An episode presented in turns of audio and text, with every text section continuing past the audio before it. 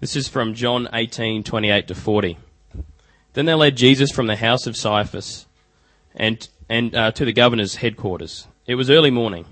They themselves did not enter the governor's headquarters so that they would not be defiled, but could eat the Passover. So Pilate went outside to them and said, What accusation do you bring against this man? They answered him, If this man were not doing evil, we would not have delivered him over to you. Pilate said to them, Take him yourselves and judge him by your own law. The Jews said to him, It is not lawful for us to put anyone to death.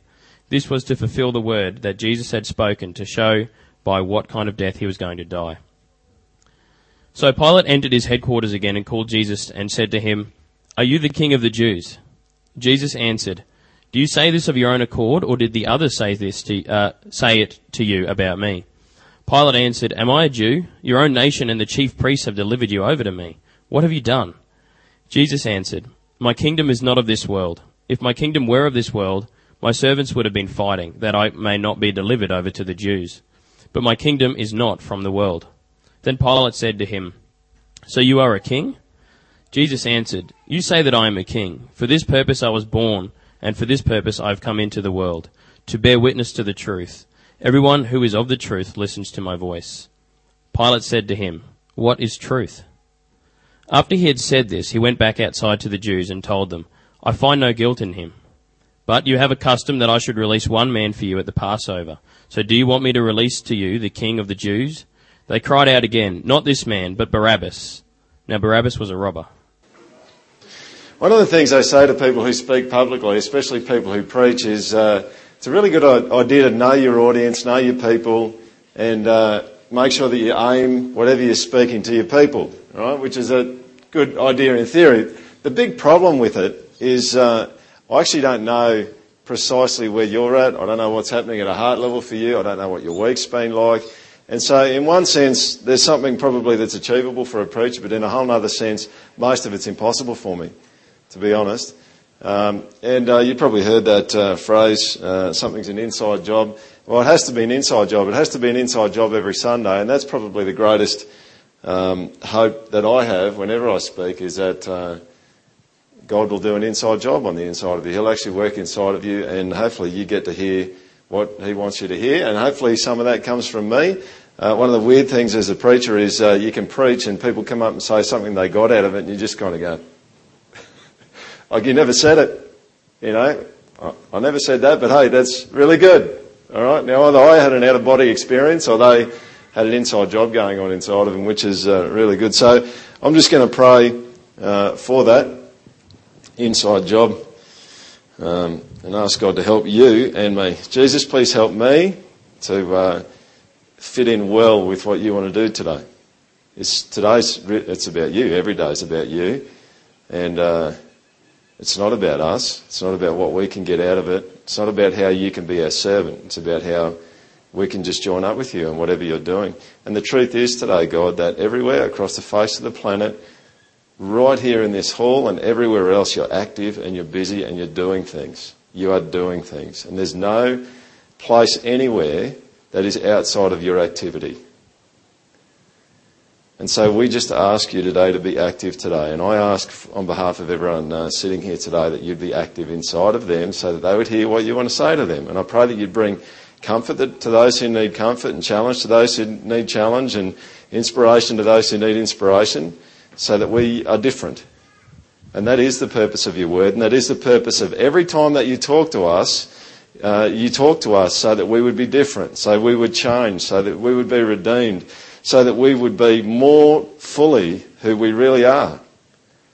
And I pray that today, Lord. I pray that for all of us today, that we'd take another little incremental step toward getting closer to being who you really made us to be. And uh, Lord, that we'd just get a little bit closer to us shining like the sun, which is what you said you're going to do with us, Jesus, those who love you. You're going to make us shine like the sun. And uh, I pray that you'd help us to do that. Help us to have soft hearts and help us to uh, welcome your uh, word, what you say to us, and uh, welcome it washing over us uh, at a deep level. Amen.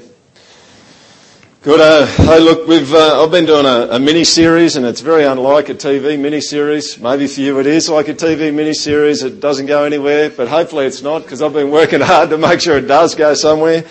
over the last little bit, but we've just been doing some stuff on redemption. And uh, I, I, preached about redemption, uh, well, three weeks ago, three Sundays ago today, and um, basically talked about God's overall plan is that He wants to make new th- old things, corrupted things, tepid things new. He wants to freshen them. And in a sense, He actually wants to make all of us, as I prayed, He wants to make all of us more fully who we are than what we've ever been. And um, that is a really exciting thing because what we actually see in our world is things get trashed all the time. We get trashed. We trash other people. We corrupt other people. Things happen to us that trash us and hurt us. And God's plan is to bring about redemption and to bring about wholeness and to bring about freshness, which is the Revelation 22 comment where uh, God says, Behold, I'm making all things new. And the Greek word uh, behind that, it can have the connotation of fresh. I'm making everything fresh. Because in this world, everything gets tired and it wears out. And things disappear and people die sometimes, don't they? But God's plan is to bring about freshness and redemption to people. And that means that absolutely everything we do, like honestly, if we really believe this and we, we knew it the way that God revealed it, you'd be, you wouldn't be sitting there like that probably. Maybe on the inside you're jumping, alright? You're one of these people that dances on the inside, not on the outside, alright? But this is amazing. This is really, really amazing that this is God's plan to make things fresh and new again. And, uh, man, it's good stuff. But see, what we actually find is there are roadblocks that get in the way of God's redemption. They, they become a barrier and stop God, in a sense, from doing what He wants to do. And one of those we dealt with last week, and that was self-justification. While ever you justify yourself, and uh, work really, really hard to convince everyone else that you're publicly righteous. You're making all these public statements of I'm right and I'm perfect and I'm okay. God doesn't get the opportunity to come in and justify you. Give way to Him and He'll come in and He'll justify you. So today, we're just going to have a look at three men out of John chapter 18. Well, it, not all men. One, one group is a group of men, the, the Jews, but it, it doesn't work. One group of men and then two other men. So I just said three men. Are you cool with that? Yeah. Three men that teach us about how to block redemption, and then at the end we're going to look at three women, that, three women that get redemption. Uh, pretty full on stuff. What a classic line at the end there uh, that they say, it's easy to miss something you're not looking for. And what we've actually got in uh, John chapter 18, 28 to 40 is you've actually got three groups of people. You've got three lots of men who actually have truth Jesus' truth standing right in front of them and they miss him. Alright? And as a result, they miss the redemption and the change that he wants to bring about in their lives. So that's what we're going to look at today. We're just looking at the three guys. So if you've got your Bible, this will come, it'll come in really handy. Alright? Uh, down the track, we're going to do a little bit more of this kind of teaching, a bit more uh, exegetical type stuff, which is looking at Bible passages. And having a Bible is really handy because you can sit there and work out whether I'm telling you the truth or not. Okay? And uh, I'd love it if you could go, if you've got a Bible, if you could go to John chapter 18, verse 28. I'll show you a couple of verses you can scan around. Uh, it's always good to have your Bible too. My dad always taught me if you go to church and the preacher's really boring, just start reading your Bible, alright? Don't waste your time, start reading your Bible. So if you think this is going nowhere today, just start reading it, alright? You can do better than hearing from me anyway, so uh, you can have a read of it. Hopefully you do hear God through me. So let's get into it. You know, the first cause of uh, someone missing redemption. The first men are the Jews. All right, check this out. John 18, verse 28. Then they, and we know from Matthew 27, 1 that it's the chief priests and the elders, so these are the Jews, led Jesus from the house of Caiaphas to the governor's headquarters. So what we've actually got here is we've got, they've decided that they want to get Jesus killed. Alright? So what, we what we've got is the process by which they uh, persuade the Romans to kill Jesus. It was early morning. And check this out. They themselves did not enter the governor's headquarters so that they would not be defiled but could eat the Passover. Check out the incredible irony here. Alright? You've got this Jewish rule saying you can't go into a Gentile's house before the Passover, otherwise you'll be unclean. You know, the Passover in the Old Testament was uh, the last plague of the Israelites, of the Egyptians, I should say. And God said to the people, said, kill a lamb and put its blood on the doorposts. And then when the angel of death comes through, you won't lose your firstborn males. Alright? This is phenomenal irony here because all of that from Egypt, all the way along through history, all pointed to the ultimate Passover lamb that was going to be slain, which was Jesus. Alright? So, no surprises as to when Jesus was killed. He was killed at Passover. Alright? At Easter time. Don't you think this is incredibly weird? Here's the Jews saying, we don't want to go into that house when they've got the Passover lamb right in front of them. It's like, I don't want to go in there because I'm going to get unclean from it, but we'll send the Passover lamb in and get that sorted out. Oh, that is incredibly weird. But this is the, this is the nature of religious people, right? Jesus said about the uh, religious people in Matthew 23, 24, he said, you blind guides straining out a gnat, a little insect, and swallowing a whole camel. And religion has a way of doing that. It has a way of making you strain out really, really tiny things and missing the big things. So, what I wanted to do today is uh, give you a few uh, principles of uh, how you can tell you're actually starting to become religious. All right? Because last week we talked about, um, or I talked about, and you listened, we, I talked about it, and you listened, hopefully, uh, about self-justification and uh, how there was a lot of hypocrisy in the uh, in the Jewish people. So today, I'll give you some nuts and bolts about how you can actually tell that you're starting to get religious. I mentioned this last week that people with good backgrounds and disciplined personalities are at high risk of becoming religious. I talked about a girl that I spoke with at school one time who was a foster child, had a really messed up background, and she sat there and she'd kept her nose pretty clean for the last six months. And then she said to me, she said, I just can't do it anymore. I'm just too tired. I can't keep it up. And it was just a classic example of where if you've got a really difficult background, you're actually the amount of time that you can maintain the, the good appearance shortens. All right? But if you've got a good background, or you come from a good uh, Christian background, or even a, a background where people don't love Jesus, but they're highly disciplined and it's very stable, you actually set yourself up for being in a place where you could become religious really easy. Because religion mostly is just about discipline. It's about being in control of yourself and how you act. So we need to be careful. I talked a little bit about this last week also, that there's an innate mechanism inside of humans where we don't like being on the wrong side of the line. Alright? We want to be on the right side of the law. So we instinctively find ways to do, to do this by actions, and that's when you're actually starting to get uh, a little bit of religion starting to weave itself in. You see, what was actually needed for the Jews is they needed a heart change. That's what they needed.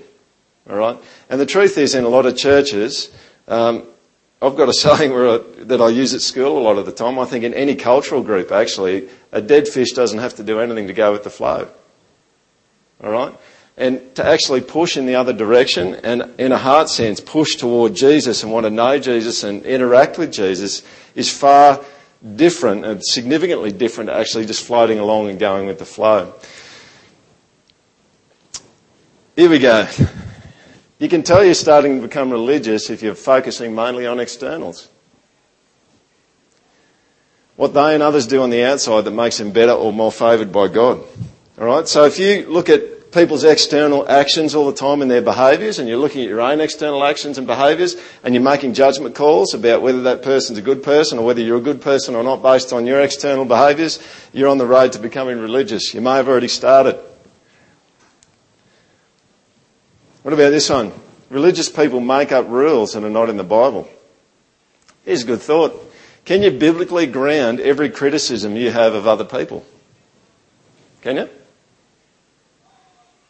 Like, I mean, honestly, what comes out of our mouths is often far less than what's going on in our hearts or in our heads. But often, I mean, I do it. You sit there and you look at what other people are doing and you start making judgment calls about whether they're doing the right thing or not. Now, the question is, maybe you might be able to ground some of those biblically, but I, there's probably a fair shot that most of us can't ground a lot of the criticisms that we have in our heads about other people. And we're mainly looking at people's external rather than actually looking at the internal and, at the heart.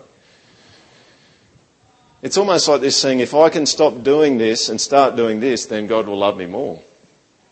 You see, it's, it's a phenomenal thing. In the last week, I've been talking to students at school about this people are on this phenomenal performance treadmill. And I may have talked about this last Sunday morning, but you'd just be absolutely stunned at how much this is just part of And it's no excuse, but you'd be stunned at how much this is part of our DNA almost as fallen human beings. Is grace, in a sense, is so incredibly foreign to us, and treadmill performance is really natural to us. But treadmill performance is religion, and grace is Jesus. That's what it is. So I had this, pardon me for telling these stories about students, but man, there's been some really unreal God stuff happening in my conversations with students. This student came up to me, we're literally walking across that path on Friday, and she said this to me. She said, Mr. Sondi, I need to come and talk to you because uh, I'm having some doubts. I said, Yeah, okay, what are you having doubts about? She said, I don't actually have any doubts that God's real. I know that He's real, but she said, all this stuff about God forgiving us and giving us grace, she said, it's just too much like a fairy tale. I can't believe it. Now, you know, you know what I said to her?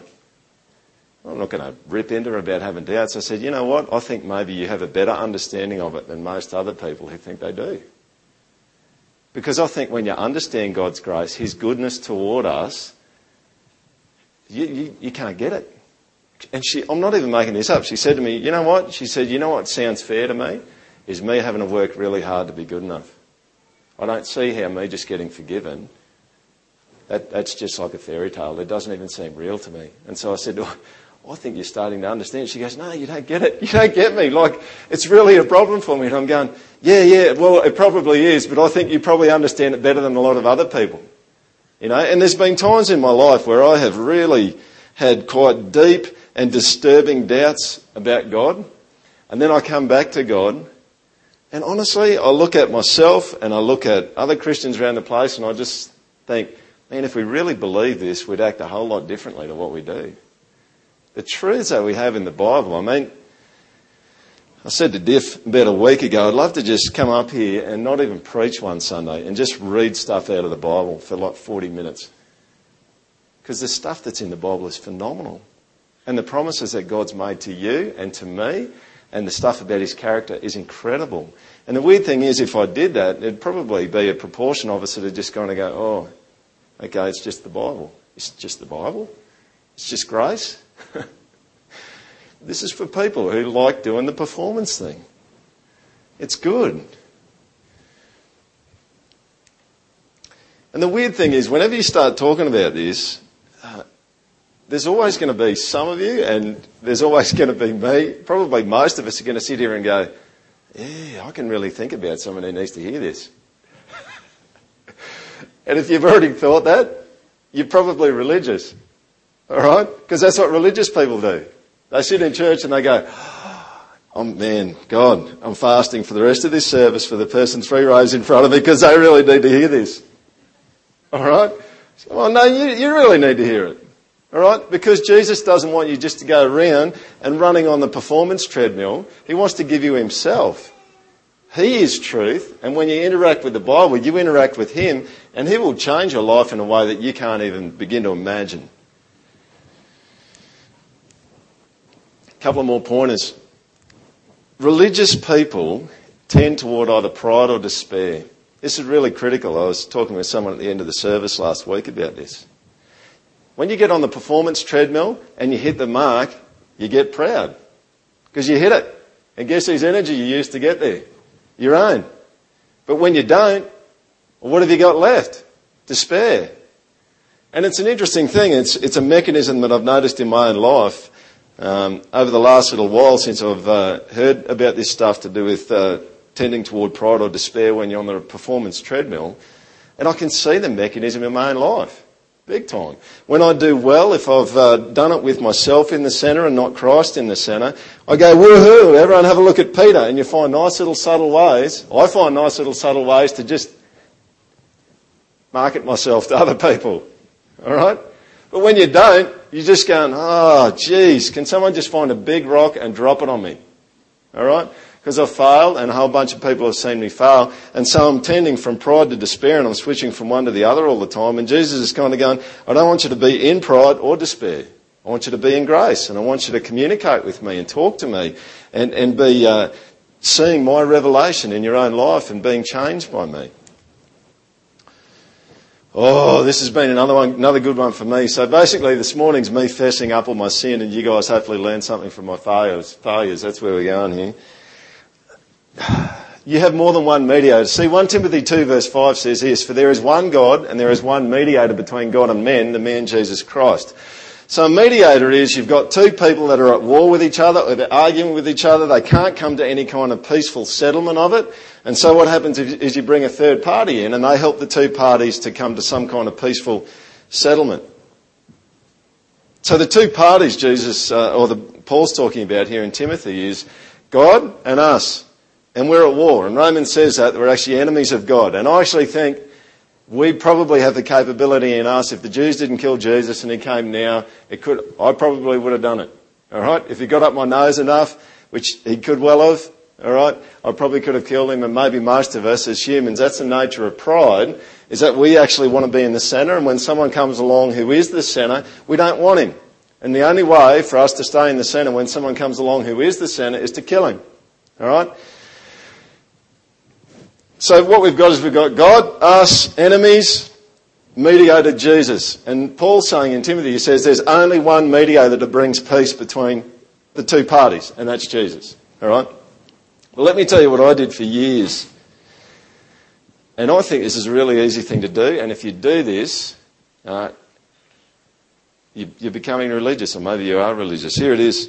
I have always been really big on having disciplined quiet times. All right, which is just really sitting down, reading the Bible, and praying. You've got to do it every day. All right? But you know what slipped into my thinking in spending that time with God is I actually started to think that that brought peace between me and God. And if I had those times, He wasn't going to get me in the rest of the day. And so instead of Jesus being my mediator, the uh, discipline came in and it was actually my mediator in between me and God, and I thought that it was bringing peace between God and I. And I'm not saying I, I still do regular times with God, you know, right? And it's important to do that. You need to do it. You need to spend regular times with God. You need to get, dedicate time to Him. Not because it's going to mediate between you and Him and bring peace between you and Him. He wants to change you. He wants His Word to wash over you. He wants to make you more human than you've ever been. That's what He wants to do. He wants to redeem you. He wants to help you. And how, how's He going to help you if you don't sit down and let Him talk to you through the Bible? And you talk to Him and pray to Him. So you need to do that. It's really important. But, and this is the, the subtlety of it, you just need to be careful that your disciplines haven't become something that actually brings peace between you and God. And you go and you do something and you go, yeah, Christians are meant to do that. That's a good discipline to do. But on the inside, you're going, I think God will be happy with me. I think He's more happy with me right now because I've just done that. Or, oh, I didn't do that. I think He's angry with me right now. There's a couple of questions I've been asking in my pastoral care um, interactions with students in the last week, and they're really helpful questions, I think. One of them is this students come in and they tell me that they've got a bit of an issue going on in their life, and my first question is this. Obviously, I asked, sorry, my first question getting to the, the core of it is this one. I ask a few questions to understand it, and then I ask them this. I say, Can you just tell me in your situation, where's God at the moment? What's he doing? Is he doing anything? Now, the interesting thing about it, I had this student that came in and they, they, uh, they really had some really, hard, they were just in a tough spot. And uh, they were really honest with me and they said, he's not anywhere and he's not doing anything. I said, really? I mean, that's the Highfields fog. You know, Highfields, we get this fog all the time, you know, and you get down off the range and it's clear as a bell. All right, we've got people who live, work at the school who live down at Murphy's Creek and they come up, they go, I don't know what the heck's going on up here, but we've got a fog going on. All right? You get down there, it's clear. I said, okay, let's get outside of the fog. Because God says in the Bible, says in John chapter 6 that God is always at work. The other thing he says is Romans 8:28 that he works all things together for good that love him who are called according to his purposes. So they're good questions to ask. What's God doing? What's He up to? What's, what's He, where is He? Because in, in a really hard time, you can't see Him. He's not there. You just can't see out of the fog, but He's there. He's working. The other one I asked, as I've asked this week as a follow-up, is I said, I said to these, a couple of students, I said, what do you think God's attitude is to you right now? How do you think He feels about you? And this one student, he said, God's not anywhere. He's not anywhere in my situation. He's doing nothing. She said to me, she said, uh, he's angry with me. I said, does he love you? She goes, no, he doesn't love me. He's waiting for me to love him first. All right? And you know what's interesting about that is that is the way a lot of us operate on a natural level. We just, we get in that disciplined kind of religious thing and we're just kind of going, I've got to make the first move. And so I asked this girl, I said, uh, when you first became a Christian, when you first started loving Jesus, who loved first? She goes, well, Jesus did. I said, why has that changed? It hasn't changed. He still loves first. now, he does want to change you. He doesn't want you to stay the same. But he loves first. And if you're someone who just gets it in your head, you're just going to always thinking the whole time, I've got to pacify God. I've got to do the things that are right. I've got to work hard. I've got to get on the treadmill so that He'll love me. You're probably not operating in grace, and that's a difficult, awkward, and painful place and very tiring place to operate. One mediator, not our actions, not our disciplines. What about this one? Uh, you have a false dichotomy between good and evil. The good people are like you, and the bad people are not. I, I, this is really instinctive for me. I, I mean, you go around, you just think, seriously, if all of you guys would be like me, the world would be pretty sweet. All right, and you're all laughing because you're going, no, it wouldn't. We've seen you. All right, it wouldn't be sweet. But it's this weird, and we don't ever tell anyone else because you know that that's a bit, you know, you know, uncouth to actually come out and say that. But underneath, we do, don't we? A lot of us, maybe. Well, I do. All right, I'll put my hands up. There you go. You go around and you're just kind of thinking, really? You should have done it my way. See? You're in that hell right now because you didn't do it my way. All right? Come over here and just take 10 minutes of your time to learn from my wisdom. You know, come and be a dry sponge and your life will never be the same again. All right? And it's true. It won't ever be the same again. It'll probably go really badly. All right? See, the truth is, uh, it's, it's not like I'm good and everyone else is evil and everyone else has got to become like me. It's like all of us have been corrupted, all of us are messed, and all of us need Jesus to get us on his track to actually bring full redemption and restoration to us. You see, the Bible says uh, what's critical is not that you're a good person. The Bible says what's critical is whether you repent or not. See, everyone needs to repent. And repent just means to confess your sins and turn around and head in the other direction. That's the call from the Bible. The Bible would say the one criteria for people is not whether they're good or bad, but whether they repent or not, because everyone needs to. And as Luther said in his 95 Theses, uh, the first point on his 95 Theses that he stapled to the Wittenberg door, he said, all of life should be one of repentance. So it should be happening all the time. Have you ever done something wrong and felt the compulsion to do a few good deeds to balance up the ledger? I have. I wonder if you have. If you have, you're into religion. All right? That's not how grace works. It's not how God's goodness and kindness towards you works. He doesn't say, do a few good deeds and that'll make, it, make up for the other thing. And this is probably the most uh, predominant view in uh, secular Australia, I would think, about God is it's really just like some kind of balancing scales thing. And I've done a whole bunch of bad things that are weighing this end of the scales down, and I've just got to be a little bit better, and that'll kind of balance it up. All right? And Jesus kind of made it pretty clear, and God makes it pretty clear in the Bible. You got anything on the bad side, and you're done. It doesn't matter how much stuff you got on the good side; it always weighs heavier than the the bad stuff. Always weighs heavier than the good stuff. All right, we're almost there with the religion. What about when you are disobedient, uh, you don't forgive yourself until you've suffered enough? This is a good one. I'm pretty good at this one, you know. This is like kind of chucking a pity party and no one comes to it but yourself. All right? And then you just get even more pitiful because no one's coming to my party, you know, and you're going around telling everyone how bad you are and how terrible you are. All right? And there's this weird mechanism that can start to take place sometimes when you've done something wrong where you're just kind of going, oh, you know, I've, I've done something really bad, but if I whip myself, if I beat myself up enough, somehow I'm going to get to a place where I deserve God to forgive me because I've suffered enough. It's not, that's religion. That's what that is. And that's why the grace of Jesus, His goodness toward us, and His gifts of forgiveness and restoration and redemption are so unbelievable. Because you don't have to do that. I mean, Isaiah 53 says that Jesus was whipped, pierced, beaten up, almost beyond recognition, so that we could get healing. We don't get anything. Don't do the religion thing. And the means to the end have become the end in themselves. Bible reading, study, obedience, serving. This is an easy one in uh, religious people, is that they actually, something that is a means to an end actually becomes the point of it.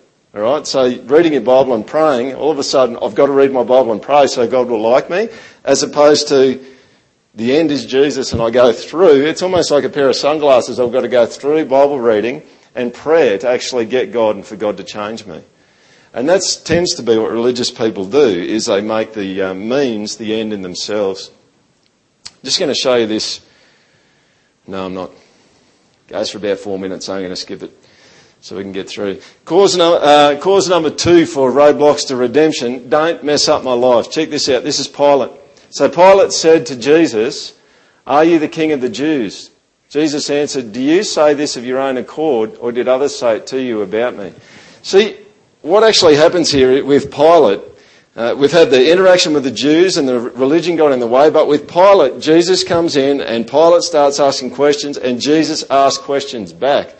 It's really frustrating conversation. Have you ever been in a conversation where you're asking someone questions and they keep turning it around and asking you a question? This is like Joh Bjelke-Petersen. I think this is like his famous kind of thing. You know, the reporters would ask a question, he'd ask them a question. You just go, hang on, I started. You're not allowed to do that. All right? But this is what Jesus does. He does this to Pilate. He says, he asks him a really personal question. He's going, Are you saying this? Or has someone else said this? And one thing you might notice about Jesus is he has a way of making things personal all the time, doesn't he?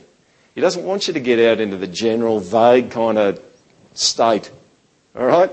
He makes it personal all the time. I remember talking to uh, a young fellow a few years ago and he was effectively living an atheist lifestyle.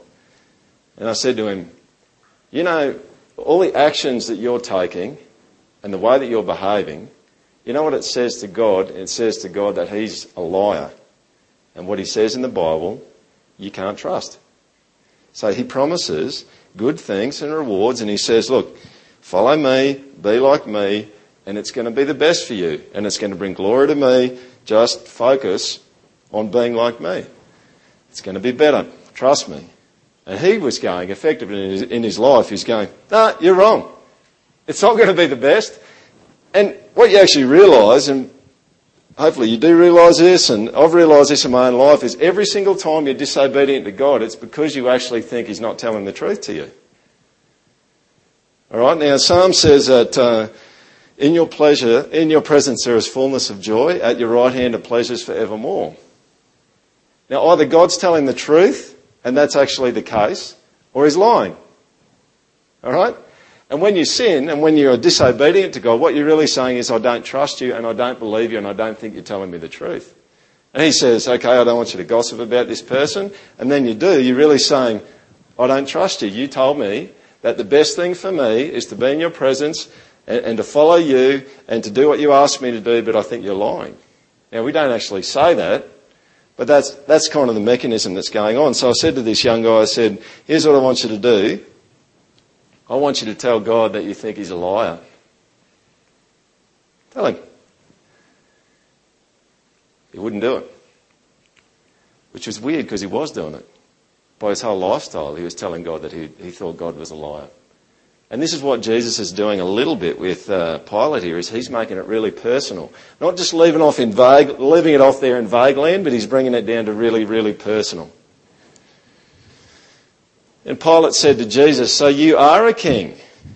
Jesus answered, frustrating conversation, You say that I'm a king. for this purpose I was born, and for this purpose I've come into the world to bear witness to the truth. Everyone who is of the truth listens to my voice. Pilate said to him, What is truth? See, Pilate had worked a long, long time to get the favour of Caesar. And you get the sense here, like Jesus is making it personal.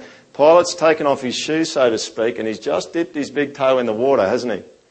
That's what he's done. He's just gone, what is truth anyway?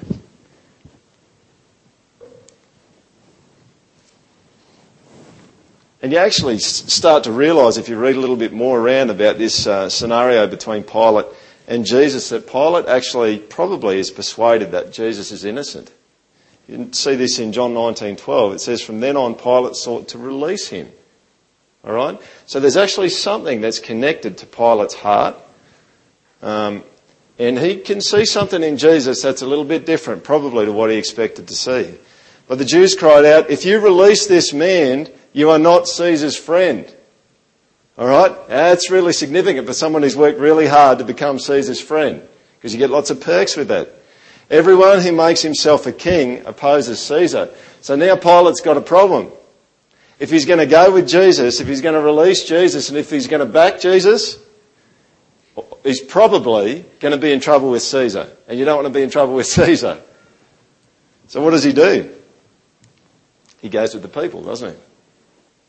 That's what he does. So allow me to ask another couple of questions of you.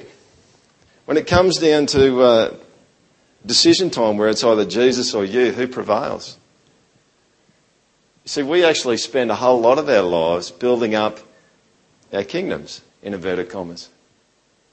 So if it comes to the point where Jesus says, Are you going to follow me and sacrifice everything that you've worked for? Because it might come to that.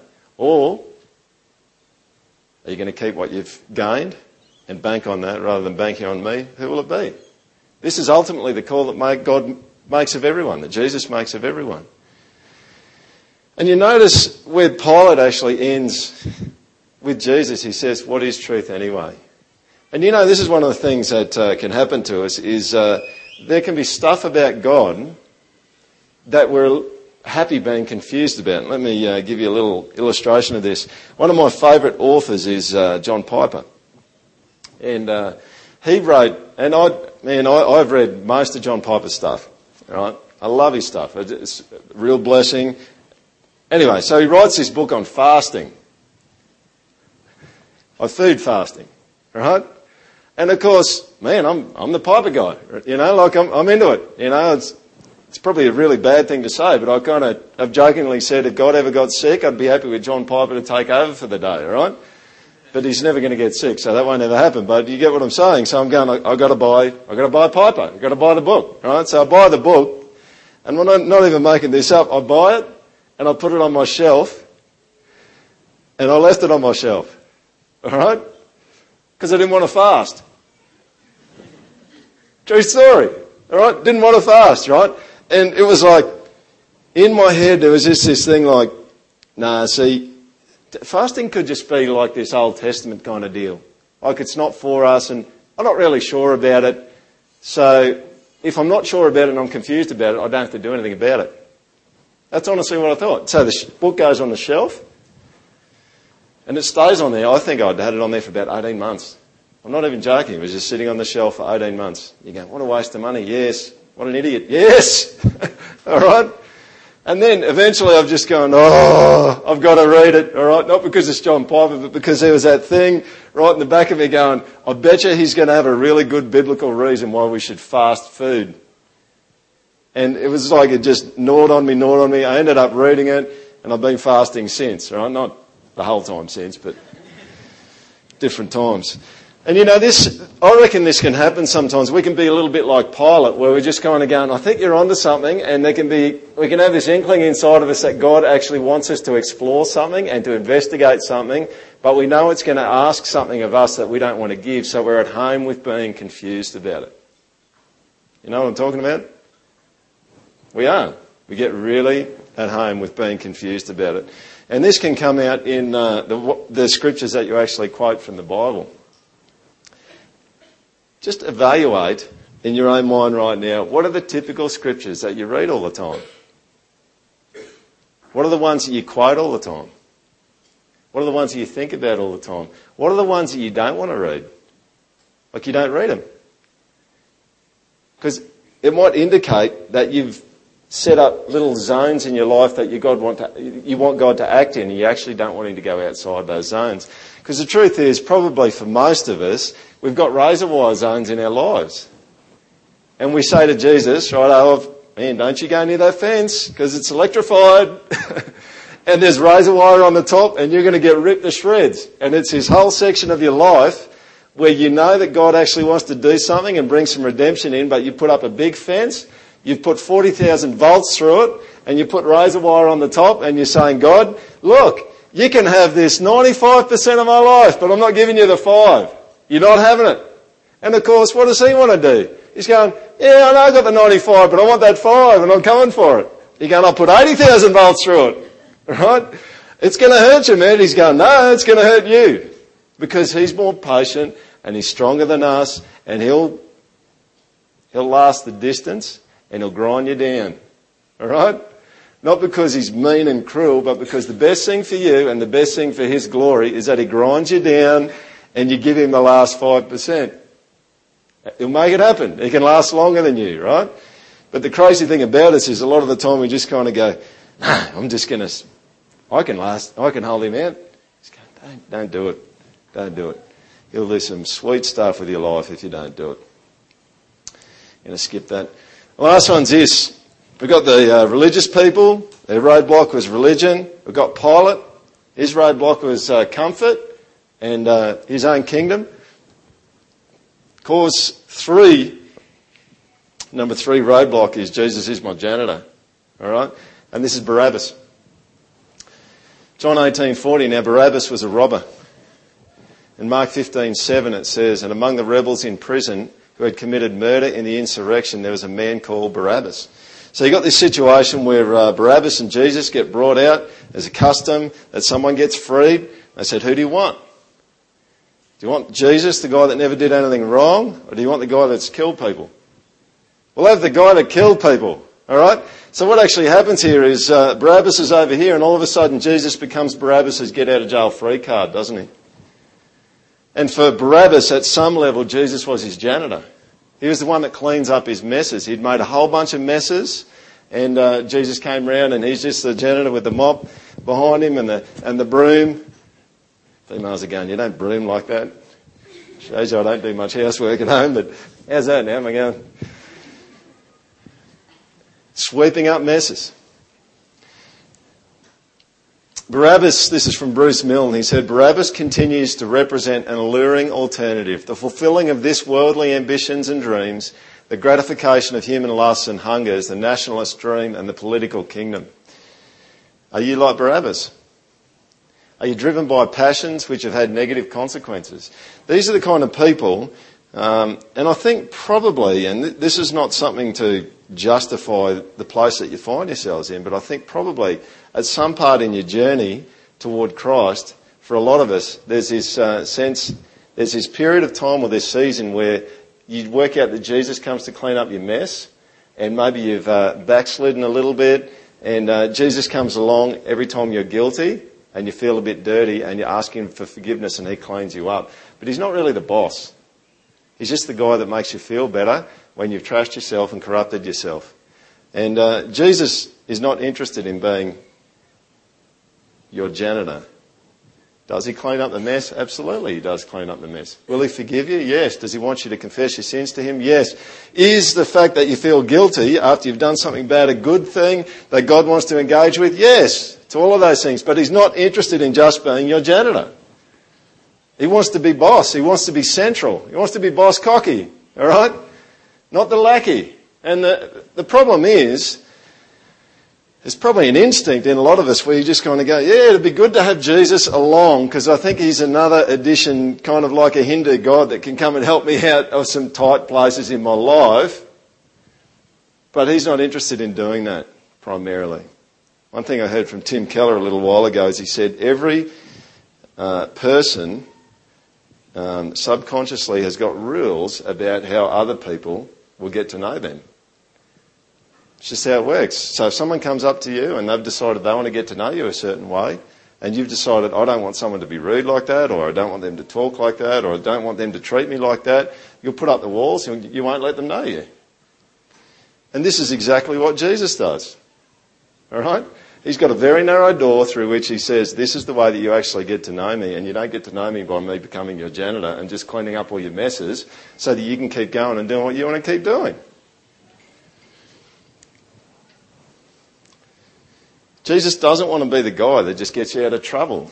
That's not what he's interested in doing. He will get you out of trouble, but he doesn't want to be the guy predominantly that does that. See, Romans 6 says this. What shall we say then? Are we to continue in sin that grace may abound? By no means. How can we who died to sin still live in it? Jesus doesn't want to be your janitor. And you know what he does? If you make him your Lord and you put him in the centre, he sticks a janitor's hat on every now and then, doesn't he? Mean, that's a big part of what he does. But he's got the, he's got janitor boss on the same hat. Alright? And he's a good boss. So we'll get in, because the truth is all of us, myself included, we've all got mess that needs to be cleaned up. We just do. And Jesus wants to come in and do that, but he does it with a boss kind of vibe, not just a janitor kind of vibe. All right. I'm going to read you two stories.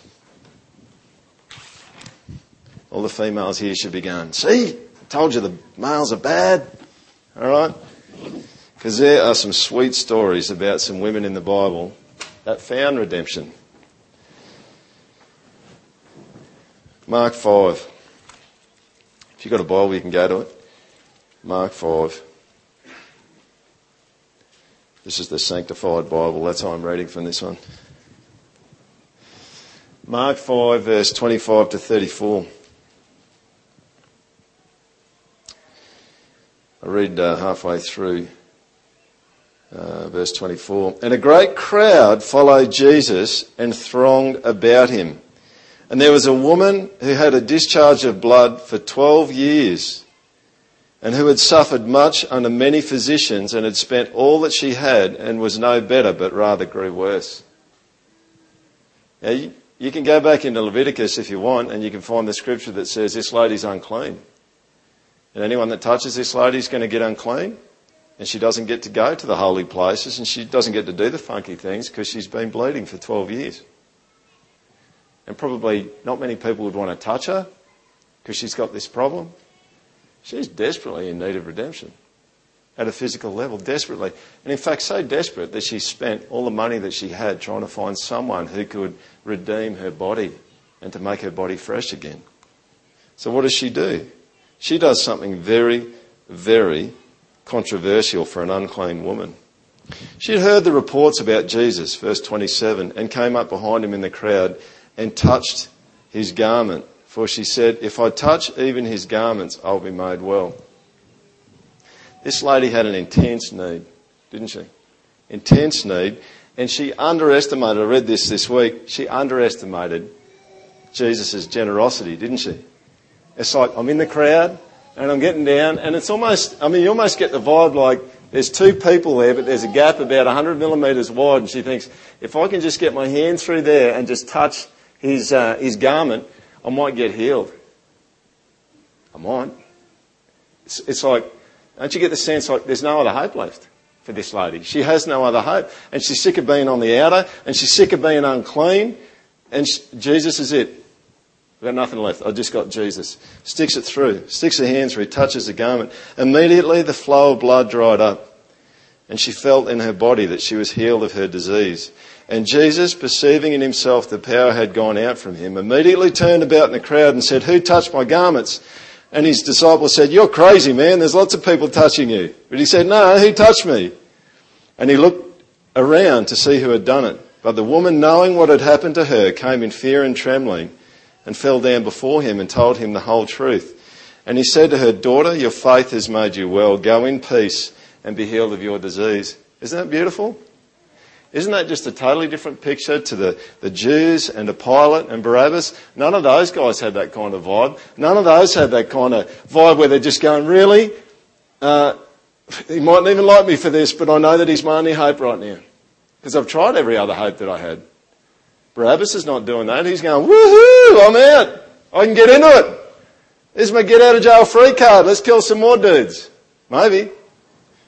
Pilate's going, ah, there was something there. But no, I don't want to have my life upset. This lady, I've got nothing, I've got no other hope. Let me read you another one. I'm just going to read you a little intro to this. So uh, just look at Luke 7. Imagine you're at a dinner party. The host is a respectable church leader and local councilman who lives in a big house on the posh side of town. Tonight the dinner party is in honour of a visiting speaker. You're glad to have been invited because there's been a lot of talk about this man. He's been causing something of a stir with his radical views. Some people won't have anything to do with him. But you've got an open mind. It's good to have an opportunity to find out what he's really like. You hear the doorbell but think nothing of it until a woman pushes her way into the room. You see the despairing face of the host's wife. This new arrival is wearing a tight fitting, low cut blouse, a skirt that's way too short, and stiletto shoes. She's painted up to the nines and totters slightly as she walks. She's probably had one drink too many. She looks like the sort of woman who stands on street corners. She goes straight to the visiting speaker and throws her arms around him, clasping his head to her bosom. I'll always be yours, you hear her mumble. She begins to massage his shoulders. It's then that you notice she's crying, her mascara streaking down her cheeks. Everyone in the room seems to freeze. What a thing for a respectable person to have to endure. You feel for him. How embarrassing. But instead of pushing her away, he reaches up and puts his arms around her. He says something to her that sounds like, and you're mine. But he can't have said that. It's obvious what kind of woman she is. He can surely see that for himself. He ought to show some discernment. She might think it's a come on. Maybe it is. Maybe he's one of her customers. This visiting speaker clearly has big problems. Let's go to Luke 7. 36. One of the Pharisees asked him to eat with him, and he went into the Pharisee's house and took his place at the table. And behold, a woman of the city who was a sinner when she learned that he was reclining at table in the Pharisee's house, brought an alabaster flask of ointment, and standing behind him at his feet, weeping, she began to wet his feet with her tears and wiped them with the hair of her head and kissed his feet and anointed them with the ointment. And when the Pharisee who had invited him saw this, he said to himself, Look out, here comes a religious scene. If this man were a prophet, he would have known who and what sort of woman this is who is touching him, for she's a sinner. Jesus answering said to him, Simon, I've something to say to you. And he said, Say it, teacher. A certain moneylender had two debtors. One owed 500 denarii and the other 50. When they could not pay, he cancelled the debt of both. Now, which of them will love him more? Simon answered, The one, I suppose, for whom he cancelled the larger debt. And he said to him, you have judged rightly. Then turning to the woman, he said to Simon, Do you see this woman? I entered your house. You gave me no water for my feet, but she's wet my feet with her tears and wiped them with her hair. You gave me no kiss, but from the time I came in, she has not ceased to kiss my feet. You did not anoint my head with oil, but she has anointed my feet with ointment. Therefore I tell you, her sins, which are many, are forgiven. For she loved much. But he who is forgiven little loves little. And he said to her, Your sins are forgiven. She gets redeemed. This is Matthew chapter 5. How well off, Jesus says, are the poor in spirit, for theirs is the kingdom of heaven. How well off are those who mourn, for they shall be comforted. How well off are the meek, for they shall inherit the earth. How well off are those who hunger and thirst for righteousness, for they'll be satisfied. Would have loved to have read another story of the woman at the well, the Samaritan woman at the well, but you know, these women were well off, weren't they? At the end. Because they were bankrupt. They knew they had nothing to offer Jesus and that he had everything to offer them.